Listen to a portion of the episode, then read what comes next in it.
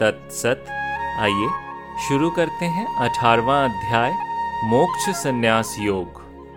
अर्जुन कहते हैं, हे महाबाहो, हे ऋषिकेश, हे केश निषुदन, मैं संन्यास और त्याग के तत्व को पृथक पृथक जानना चाहता हूँ। श्री भगवान यानी श्री कृष्ण कहते हैं, कुछ कवि एवं पंडित जन काम में कर्मों के त्याग को संन्यास समझते हैं।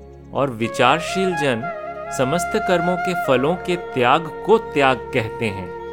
कुछ मनीषी जन कहते हैं कि समस्त कर्म दोष युक्त होने के कारण त्याज्य हैं और अन्य जन कहते हैं कि यज्ञ, दान और तपरूप कर्म त्याज्य नहीं है। हे भरत सत्तम अर्जुन, उस त्याग के विषय में तुम मेरे निर्णय को सुनो। हे पुरुष श्रेष्ठ, वह त्याग तीन प्रकार का कहा गया है। यज्ञ, दान और तपरूप कर्म त्याज्य नहीं है, किंतु वह निसंदेह कर्तव्य है। यज्ञ, दान और तप, ये मनीषियों या साधकों को पवित्र करने वाले हैं। हे पार्थ, इन कर्मों को भी फल और आसक्ति को त्याग कर करना चाहिए। यह मेरा निश्चय किया हुआ उत्तम मत है। नियत कर्म का त्याग उचित नहीं है। मोहवश, उसका त्याग करना तामस त्याग कहा गया है। जो मनुष्य कर्म को दुख समझकर शारीरिक कष्ट के भय से त्याग देता है, वह मनुष्य उस राजसिक त्याग को करके कदापि त्याग के फल को प्राप्त नहीं होता है। हे अर्जुन, कर्म करना कर्तव्य है, ऐसा समझकर जो नियत कर्म, आसक्ति और फल को त्याग कर किया जाता है, वही सात्विक त्याग माना गया है। जो मनुष्य अकुशल या अशुभ कर्म से द्वेष नहीं करता और कुशल या शुभ कर्म में आसक्त नहीं होता, वह सत्व गुण से संपन्न मनुष्य संशय रहित, मेधावी, ज्ञानी और त्यागी है। क्योंकि देहधारी मनुष्य के द्वारा अशेष कर्मों का त्याग संभव नहीं है, इसलिए जो कर्मफल त्यागी है, वही मनुष्य त्यागी कहा जाता है। कर्मों के शुभ, अशुभ और मिश्र, ये त्रिविध फल केवल अत्यागी जनों को मरण के पश्चात भी प्राप्त होते हैं, परंतु सन्यासी मनुष्यों को कदापि नहीं। हे महाबाहो अर्जुन, समस्त कर्मों की सिद्धि के लिए ये पाँच कारण सांख्य सिद्धांत में कहे गए हैं, जिनको तुम मुझसे भली भांति जानो। अधिष्ठान या शरीर, कर्ता विविध करण या इंद्रिय आदि विविध और पृथक पृथक चेष्टाएँ तथा पांचवा हेतु दैव है। मनुष्य अपने शरीर, वाणी और मन से जो कोई न्याय अथवा उचित या विपरीत अथवा अनुचित कर्म करता है, उसके ये पाँच कारण ही हैं। अब, इस स्थिति में जो मनुष्य असंस्कृत बुद्धि होने के कारण केवल शुद्ध आत्मा को कर्ता समझता है, वह दुर्मति मनुष्य यथार्थ नहीं देखता है। जिस मनुष्य में अहंकार का भाव नहीं है और बुद्धि किसी गुण दोष से लिप्त नहीं होती, वह मनुष्य इन सब लोगों को मार कर भी वास्तव में न मरता है और न पाप से बंधता है। ज्ञान ज्ञे और परिज्ञाता ये त्रिविध कर्म प्रेरक हैं और करण, कर्म, कर्ता, ये त्रिविध कर्म संग्रह हैं। ज्ञान, कर्म और कर्ता भी गुणों के भेद से सांख्य शास्त्र या गुण संख्याने में त्रिविध ही कहे गए हैं। उनको भी तुम मुझसे यथावत श्रवण करो। जिस ज्ञान से मनुष्य विभक्त रूप में स्थित समस्त भूतों या प्राणियों में एक अविभक्त और अविनाशी अव्यय स्वरूप को देखता है, उस ज्ञान को तुम सात्विक जानो। जिस ज्ञान के द्वारा मनुष्य समस्त भूतों या प्राणियों में नाना भावों को पृथक पृथक जानता है, उस ज्ञान को तुम राजस जानो। और जिस ज्ञान के द्वारा मनुष्य एक कार्य में ही आसक्त हो जाता है, मानो वह कार्य ही पूर्ण वस्तु हो, तथा जो ज्ञान हेतु रहित अयुक्तिक तत्वार्थ से रहित तथा संकुचित या अल्प है, वह ज्ञान तामस है। जो कर्म, शास्त्र विधि से नियत और संग रहित है तथा फल को ना चाहने वाले मनुष्य के द्वारा बिना किसी राग द्वेष के किया गया है, वह कर्म सात्विक कहा जाता है। और जो कर्म बहुत परिश्रम से युक्त है तथा फल की कामना वाले अहंकार युक्त मनुष्य के द्वारा किया जाता है वह कर्म राजस कहा गया है, जो कर्म, परिणाम, हानि, हिंसा और सामर्थ्य या पौरुषम का विचार ना करके केवल मोहवश आरंभ किया जाता है, वह कर्म तामस कहलाता है। जो कर्ता संग रहित, अहम मान्यता से रहित, धैर्य और उत्साह से युक्त एवं कार्य की सिद्धि या सफलता और असिद्धि या विफलता में निर्विकार रहता है, वह कर्ता सात्विक कहा जाता है। रागी, कर्मफल का इच्छुक, लोभी, हिंसक स्वभाव वाला, अशुद्ध और हर्ष शोक से युक्त कर्ता राजस कहलाता है। अयुक्त, प्राकृत, स्तब्ध, शठ, नैष्कृतिक, आलसी, विषादी और दीर्घ सूत्री कर्ता तामस कहा जाता है। हे धनंजय, मेरे द्वारा अशेषतः और पृथकतः कहे जाने वाले गुणों के कारण उत्पन्न हुए बुद्धि और धृति के त्रिविध भेद को सुनो। हे पार्थ, जो बुद्धि प्रवृत्ति और निवृत्ति, कार्य और अकार्य, भय और अभय तथा बंध और मोक्ष को तत्वतः जानती है, वह बुद्धि सात्विकी है। हे पार्थ जिस बुद्धि के द्वारा मनुष्य धर्म और अधर्म को तथा कर्तव्य और अकर्तव्य को यथावत नहीं जानता है, वह बुद्धि राजसी है। हे पार्थ, तमस या अज्ञान या अंधकार से आवृत्त जो बुद्धि अधर्म को ही धर्म मानती है और सभी पदार्थों को विपरीत रूप से जानती है, वह बुद्धि तामसी है। हे पार्थ समता से युक्त, जिस अव्यभिचारिणी धृति के द्वारा मनुष्य मन, प्राण और इंद्रियों की क्रियाओं को धारण करता है, वह धृति सात्विकी है। हे पृथा पुत्र अर्जुन, कर्मफल का इच्छुक मनुष्य अति आसक्ति प्रसंग से जिस धृति के द्वारा धर्म, अर्थ और काम इन तीनों पुरुषार्थों को धारण करता है, वह धृति राजसी है। हे पार्थ, दुर्बुद्धि मनुष्य जिस धारणा के द्वारा स्वप्न, भय, शोक, विषाद और मद को नहीं त्यागता है, वह धृति, तामसी है। हे भरत श्रेष्ठ अर्जुन, अब तुम त्रिविध सुख को मुझसे सुनो, जिसमें साधक या मनुष्य अभ्यास से रमता है और दुखों के अंत को प्राप्त होता है, जहाँ उसके दुखों का अंत हो जाता है। जो सुख प्रथम या प्रारंभ में विष के समान है, परंतु परिणाम में अमृत के समान है। वह आत्मबुद्धि के प्रसाद से उत्पन्न सुख सात्विक कहा गया है।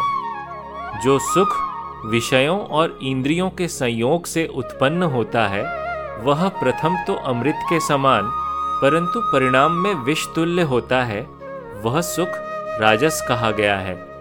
जो सुख प्रारंभ में और परिणाम, यानी अनुबंध में भी आत्मा या मनुष्य को मोहित करने वाला होता है, वह निद्रा, आलस्य और प्रमाद से उत्पन्न सुख, तामस कहा जाता है। पृथ्वी पर अथवा स्वर्ग के देवताओं में ऐसा कोई प्राणी या सत्वम अर्थात विद्यमान वस्तु नहीं है, जो प्रकृति से उत्पन्न इन तीन गुणों से मुक्त या रहित हो। हे परंतप अर्जुन ब्राह्मणों, क्षत्रियों, वैश्यों और शूद्रों के कर्म स्वभाव से उत्पन्न गुणों के अनुसार विभक्त किए गए हैं। शम, दम, तप, शौच, शांति, आर्जव, ज्ञान, विज्ञान और आस्तिक्य, ये ब्राह्मण के स्वाभाविक कर्म हैं। शौर्य, तेज, धृति दाक्ष या दक्षता युद्ध से पलायन ना करना, दान और ईश्वर भाव या स्वामी भाव, ये सब क्षत्रिय के स्वाभाविक कर्म हैं।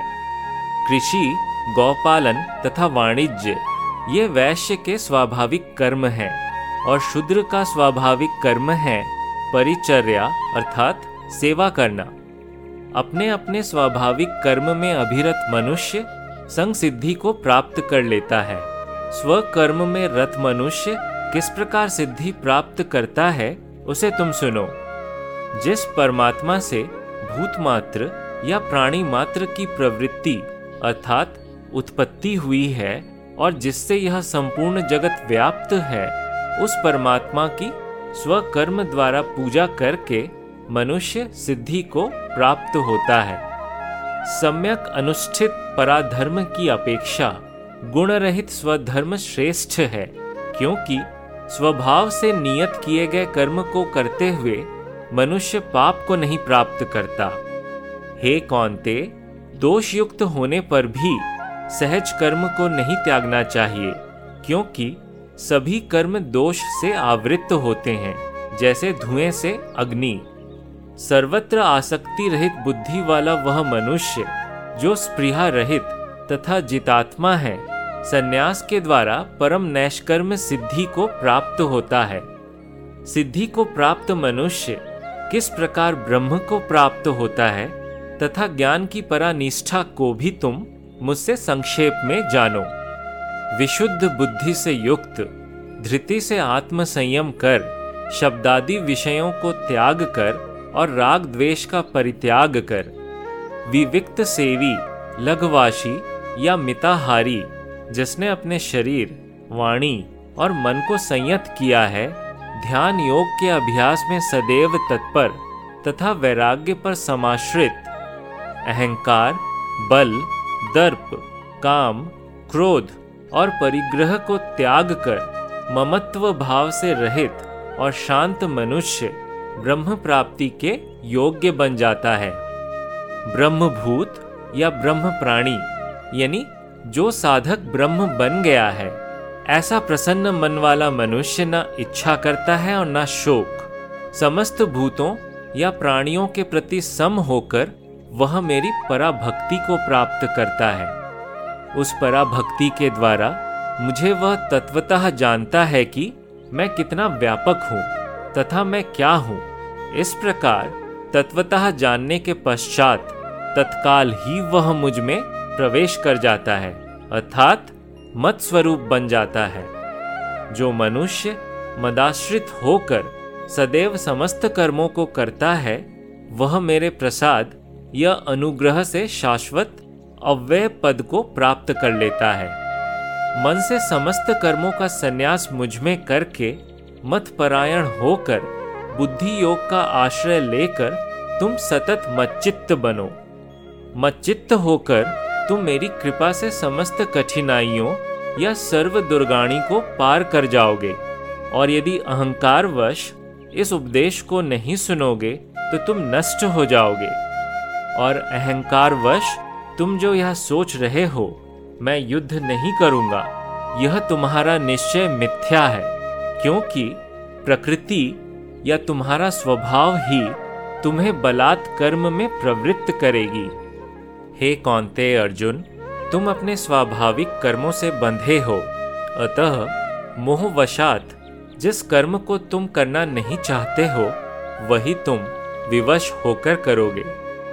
हे अर्जुन, ऐसा कि जैसे मानो किसी यंत्र पर आरूढ़ समस्त भूतों या प्राणियों को ईश्वर अपनी माया से घुमाते हुए भूत मात्र या प्राणी मात्र के हृदय में स्थित रहते हैं। हे भारत अर्जुन, तुम संपूर्ण भाव से उसी ईश्वर की शरण में जाओ।